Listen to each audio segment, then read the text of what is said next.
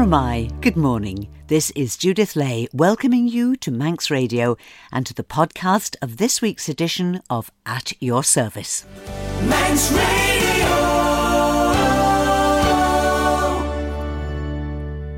It's always good to catch up with old friends, even more special if they've been away for around thirty years.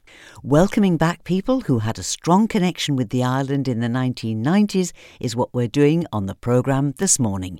But first, let's have some music. And this is the hymn that began a very special service in a Ramsey church last Sunday morning. Lord, for the years your love has kept and guided, urged and inspired us, cheered us on our way.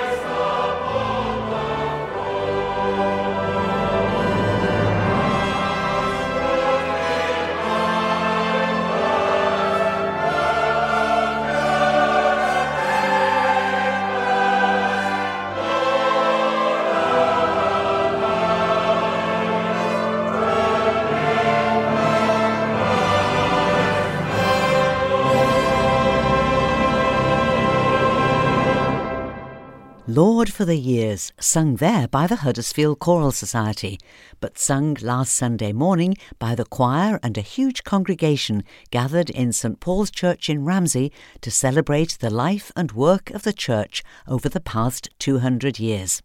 The service was led by the Lord Bishop, Bishop Peter, and drew together members of churches of other denominations and faiths in Ramsey and the North, together with representatives of the community and members of the Methodist and United Reformed Church Alliance, who normally worship each week in Saint Paul's Hall. but two vicars whose priestly ministry included years spent in Saint Paul's came back to Ramsey specially to take part in the celebrations, and we're going to catch up with them both. A little later in the programme, I'll be talking to Reverend Peter Robinson and his wife Rosie. Peter was vicar of Saint Paul's from nineteen ninety-two to nineteen ninety-nine. Before Peter, Saint Paul's was in the care of Reverend Canon David Foster. I began by asking David when he and his wife Jerry came to Saint Paul's. We came in nineteen eighty-seven and we left in nineteen ninety-one, so only four years, but it, it seemed like half a lifetime in the good sense in that in those years. It must have felt quite emotional coming back for the, for this anniversary service this morning. Uh, it was absolutely fantastic, and actually this is our first time back on the island for twelve years, I think, and we've been meeting up with people, some of them we didn't expect to see here, and just rekindles memories and sense of joy and catching up with where people's life story have unfolded since then. Tell me about your life story. What happened after you left Saint Paul's? Where did you go to then? Well, when I came here, we were early thirties, really, so it was a great time to be here, and we came with two small children, one of whom was born on the island, and we went back to home territory, which was South Buckinghamshire, High Wycombe, and I was part of a training programme there called Chiltern Christian Training Programme, and then for ten years I was vicar in one of the churches in High Wycombe. We then went to Manchester and I was involved again in training and um, preparation for ministry, and the past years, we retired last summer twenty twenty-one. I'd done forty years since I was ordained, and for those past ten years or so we have been in Norfolk in the Diocese of Norwich. My wife Jerry was ordained a few years after we left here, and she's been a vicar in a town called Watton, and I was Director of Ordinance and Training again. Well, what an interesting time that, that you've had. Lovely that, that your wife also went into yes. the ministry. Yeah. And and I'm sure that, that you would have a lot to share and the way that you could support each other. But interesting that your your calling has been very much into training and formation, and that must be very rewarding. It is fantastic, and actually when when we first came to the Isle of Man, I did three years in Douglas before we came to Ramsey, and it was just at the time when Bishop Arthur Atwell was setting up the Isle of Man Darts and Training Institutes, and part of my brief and part of what brought me to the island was to be involved with that as well. And so when I was here at Saint Paul's, I was also doing that. We were we were training readers, lay readers in the diocese, and also some ordinands who were ordained here. I think one or two of whom are still here, but it, it really set me up with a with, with a something in my heart for training and nurture and vocation and development. Yeah. Church, like everything else, is so changing now. You're in retirement, but I'm absolutely sure that you're still very keenly interested in what the church does. What do you see as the challenge, the real challenges for today's church? Well, I think that the pandemic has actually accelerated and brought to the fore some of the trends which we knew about over previous years. And to an extent, I think it's more important than ever that we need, in a sense, a, a beginning again. And I think that that points us to young people and children, and to ground and nurture faith amongst young children is really, really significant. For example, I found that when I was working in, in the Diocese of Norwich, I got to know really well people I was working with who were putting themselves forward for ordained ministry. And I found that of those under thirty who were exploring ordination, every single one of them had had some background as a child, exposure to faith and, and rooting in faith as a child.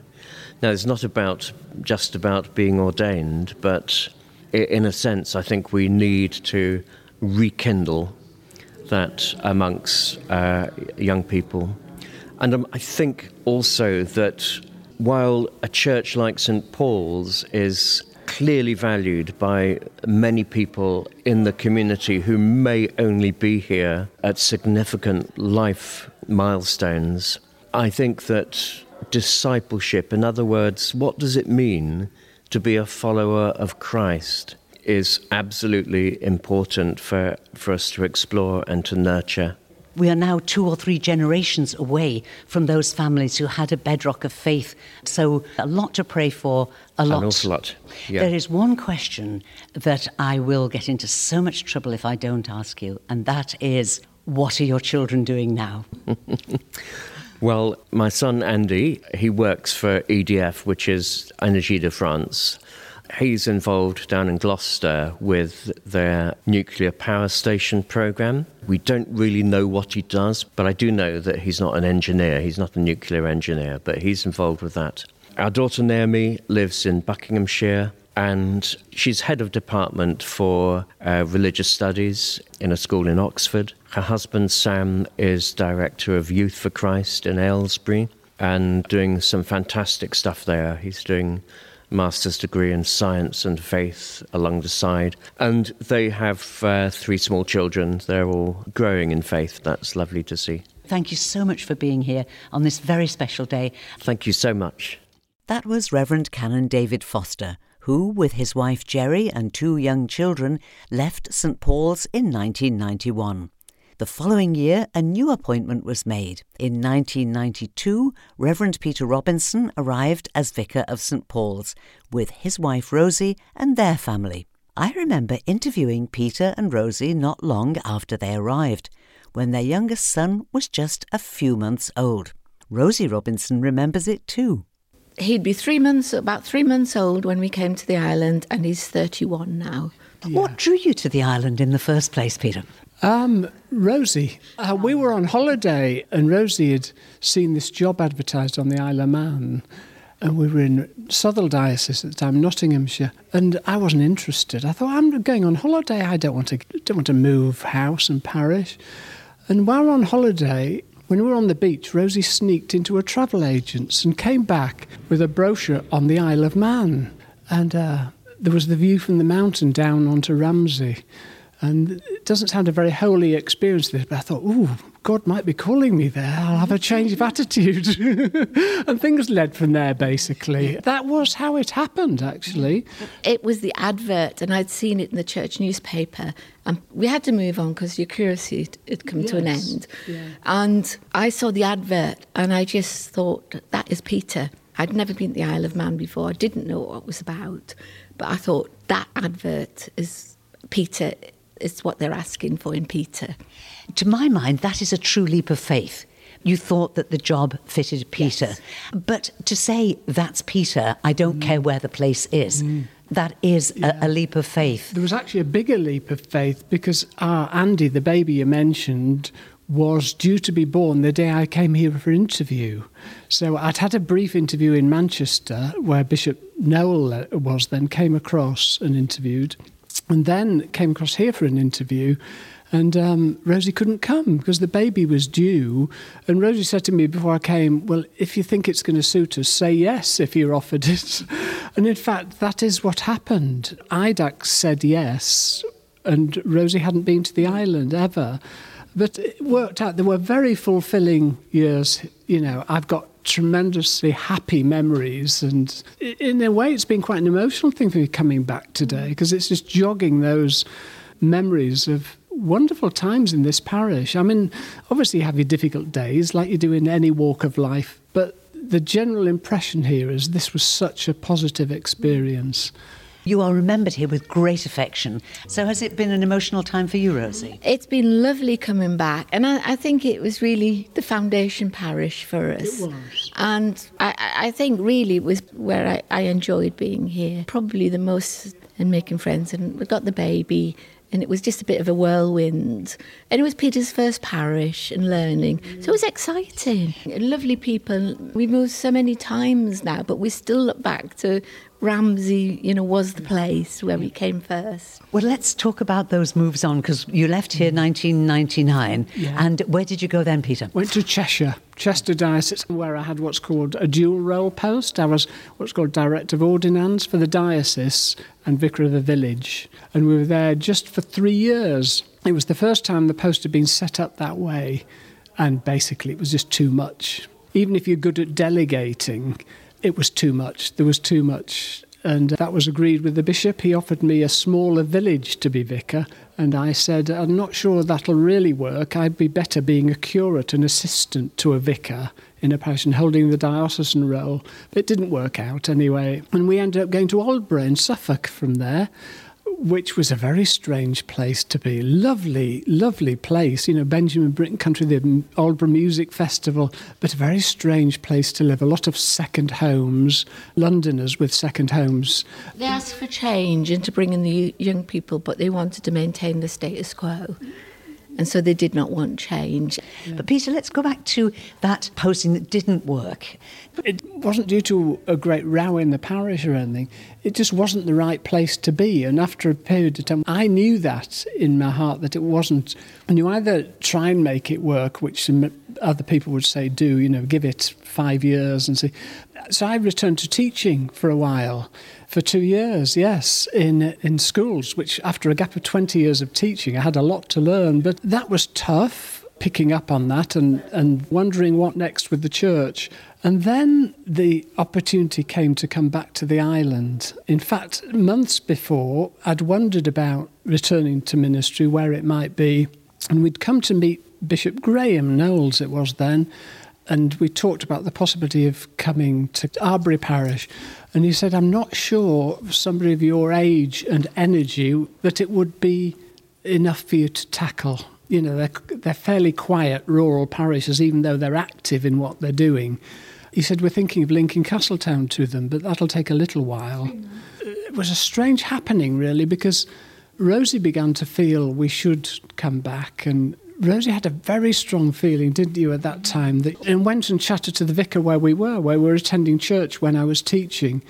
And we decided to ring the bishop's office to see what was happening. Had Castletown been linked to Arbury and Santon to make a bigger setup? And the bishop then said, how did you know? He said, we've just today had the letter of authorisation from the Crown to say this can go ahead.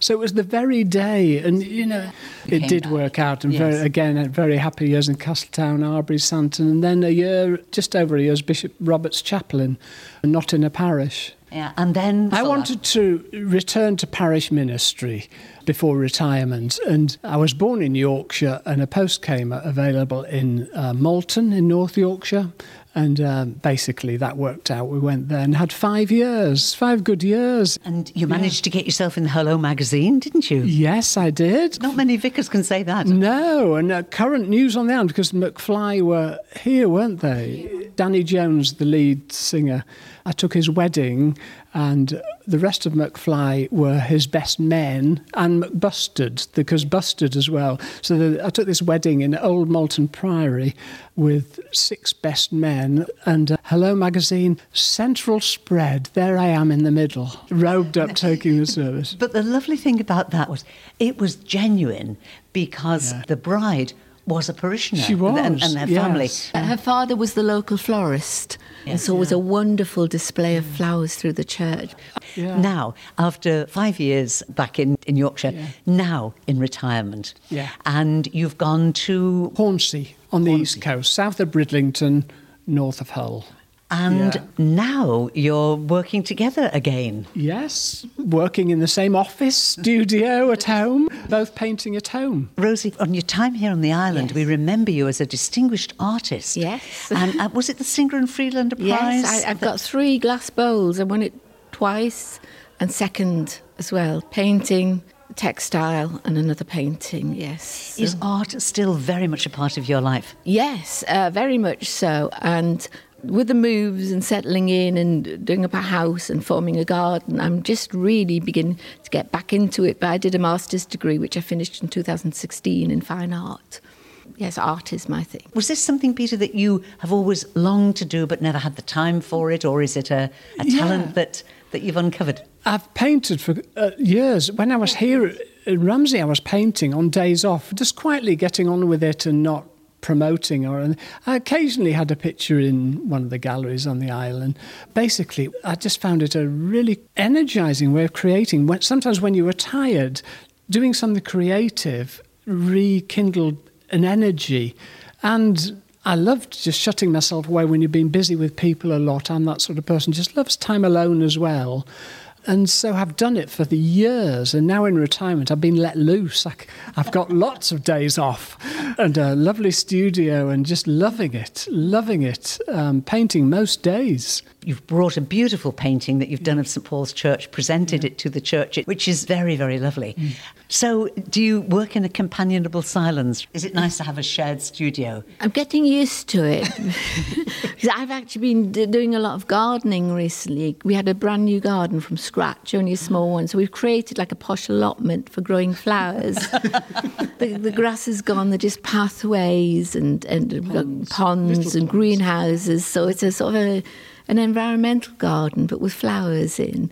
And I was really pleased because our local Hornsey Art Society, I won the cup for flowers, the silver cup for this year's flower presentation and painting. So that was lovely. Have you got a wish list? Have you got any dreams particularly in, in the future? Or we, we talked a lot before retirement about how we wanted to live. And so we shaped the house. We're still open to new things, but basically from our experience of life and life together, how do we want to live? What are these years about?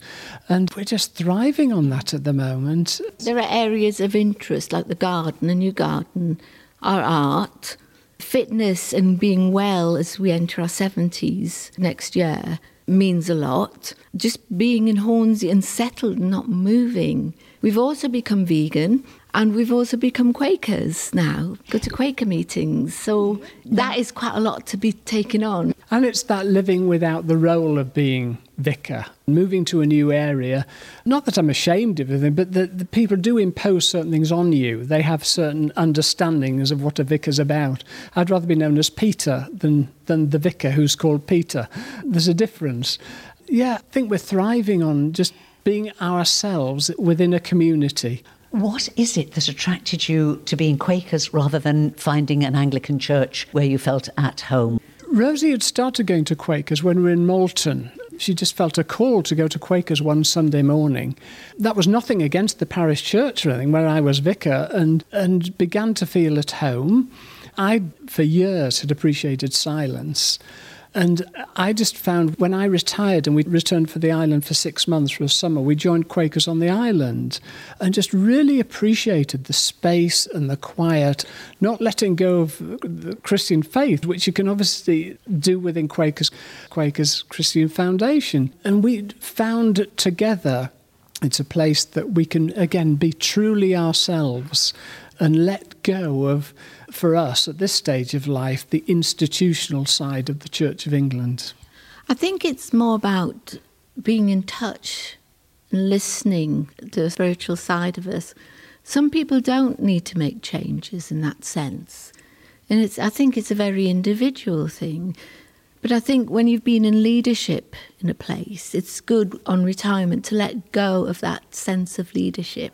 You know, maybe those who haven't had that, those roles don't have that need to be walking that pathway. Mm. But it's it's just letting go and, and taking on more rather than the rejection of the past. Mm. Yes, being alive to what today is about. Well, it looks to me as though you are very, very much alive to the present, and such a joy to talk to you both. Mm. Peter, Rosie, thank you very much indeed for being here and, and for talking. Thank it's been you. Great to be back. Thank you. Thank you. What a joy and a blessing. Thank you.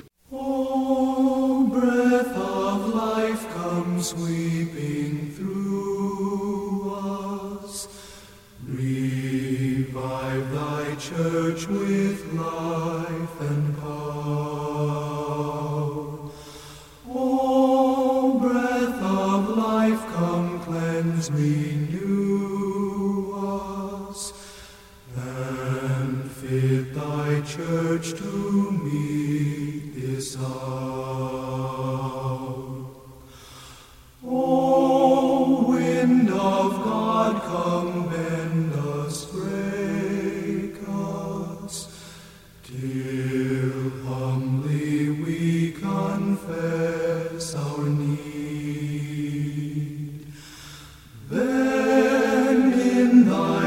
Tenderness remake us.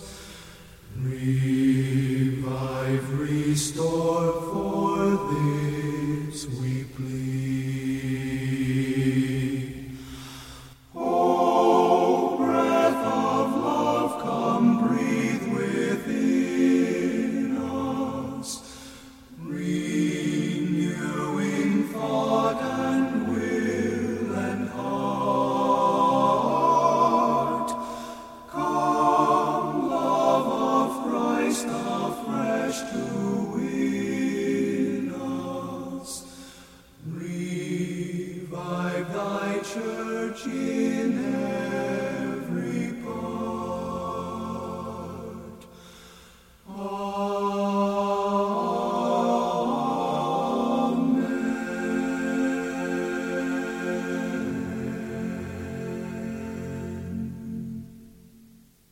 the London Fox Singers and Oh Breath of Life come sweeping through us. And my thanks to former vicars of Saint Paul's in Ramsey, Reverend Canon David Foster and Reverend Peter Robinson and his wife Rosie, who returned to share in the church's two hundredth anniversary celebrations last weekend. And it's time now for our regular weekly visit from Ruth Rice. It was following the breakdown of her own mental health that Manx-born Ruth Rice founded Renew Wellbeing, cafe-style safe spaces where everyone is welcomed and gently encouraged to find their own pathway to mental health. Each week, Ruth offers us a letter from her personal alphabet of well-being in the hope that what she's found helpful might be good for us too. Today's letter of the alphabet is P, for paying it forward. Now, what I'm going to say is not exactly in the pay it forward thing. You know, that's where something's given to you so that you give something to somebody else. Pay it forward. I think God's been paying it forward with me for so long. Um, I've never, ever been able to outgive him, and neither will I ever be able to. There's loads of stories of times when God has been so generous to me that it enables me to sort of take some risks and give some stuff away in my own life. One of those times was when I was at a, a conference called Fresh Dreams Conference. It's a great leadership conference that I really enjoy. And it was a few years ago, and I'd begun to feel like it was time to give up church-based ministry and to set up this charity. But I was really struggling with it because, I mean, you know, you get a proper stipend when you're a minister of a church, and setting up a charity that doesn't exist yet is a bit of a risk. Anyway, I was wondering how I was going to tell my husband about this, and I was standing at the door saying goodbye to people, hadn't told anyone about it, and a lady came up to me who I've never seen since and said, "Here's five thousand pounds for you for this new charity." And no, I hadn't told her. And there was, there was it, five grand. And and it was enough for us to just begin to believe that this was something I needed to do. To be honest, for the next six months, there was not more than five grand in a bank account that was going to have to pay salaries for a charity. But ever since then, every single penny we've ever needed to employ several people and to see one hundred eighty centres set up, we've had that given to us.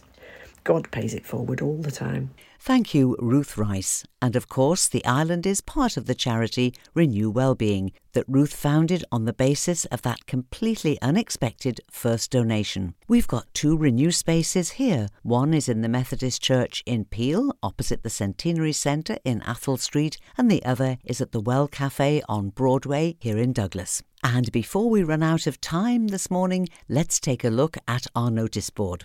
Churches are offering refreshments during the Manx Grand Prix, and once again Bride Church Hall, famous for its T T Ts, are serving teas today and tomorrow, open on both days from eleven a m to five p m. And tomorrow, Bank Holiday Monday, the people of Selby Methodist Church will be serving refreshments at Selby Bridge. Head for the top of St Jude's Road and look out for all the flags. And of course, it's easily accessible even when the roads are closed. On Tuesday, there's a coffee morning in Port Erin Methodist Church on Station Road, open to welcome you in between ten and half past eleven. Also on Tuesday the thirtieth, there's a warm welcome to Sandygate Chapel. Pop in between ten a m and twelve noon and enjoy tea or coffee and homemade cakes. St Thomas's Church here in Douglas, just off the promenade by the Gaiety Theatre, have a concert every Wednesday evening at a quarter to eight, with free admission and refreshments afterwards. And this week, the thirty-first, the Shenanigans Band, led by Andrew Holmes, will provide the entertainment. Also in St Thomas's, on Friday, September the second, there's coffee and chat from ten thirty a m, and as it's the first Friday of the month, this'll be followed by lunch from noon until half past one, with a warm welcome for everyone. Another church offering coffee and chat on a Friday morning is Onken Methodist Church, easy to find on the main road just by the bus stops in both directions. Pop in and enjoy a cuppa and a chat any Friday morning between ten and half past eleven. And something else from Onken Methodist Church, next Saturday, the third of September, you're invited to Pointless and Puddings, a fun evening for all ages. It's next Saturday evening in Onken Methodist Church Hall. Compared by Colin Brown, it starts at seven p m and admission is just five pounds for adults and no admission charge for children. The pointless game will be played in teams of six, so you can either come as a team of six or just come along alone or in a group of any size, and everyone will be made up into teams of six on the night. To make sure that there are enough puddings to go round, reserve your tickets from Margaret by phoning or texting two five one, two five two, or you can email manxbrowns at gmail dot com. Margaret's number again is two five one, two five two. Back now to Thursday, when there's a concert in St Catherine's Church in Port Erin on Thursday evening at a quarter to eight. The London Male Voice Choir will entertain you with refreshments in the hall after the concert. Admission is free, with a retiring collection if you'd like to make a donation. It's the first Saturday of September next weekend, which means the Glenmay Craft Market will be open for business between eleven a m and three p m in Glenmay Chapel and Community Centre. As usual, it'll be packed with homemade produce and handicrafts by local artists. Entry is free, with homemade light lunches available, including those famous bacon baps. Head for Glenmay and look out for the bunting and the banners. And what's for lunch on Saturday? Well, if you go along to the cool Methodist Hall above the Isle of Man Business Park next Saturday, you'll find a delicious two-course homemade meal to enjoy. Served between twelve noon and two p m, the cost is just ten pounds, raising money for church funds. That's at the cool Methodist Hall next Saturday the third from noon until two. And that's all that we have time for now. But I'll be back in the studio tonight from nine with Sundown. Easy listening music to round off the weekend, and I'd love you to join me if you can. And do please email me if you've got items for the notice board. Judith Lay at manx radio dot com. So, till whenever we meet again, this is Judith saying thank you for listening, and I wish you and those you love a blessed and peaceful week and a very good morning.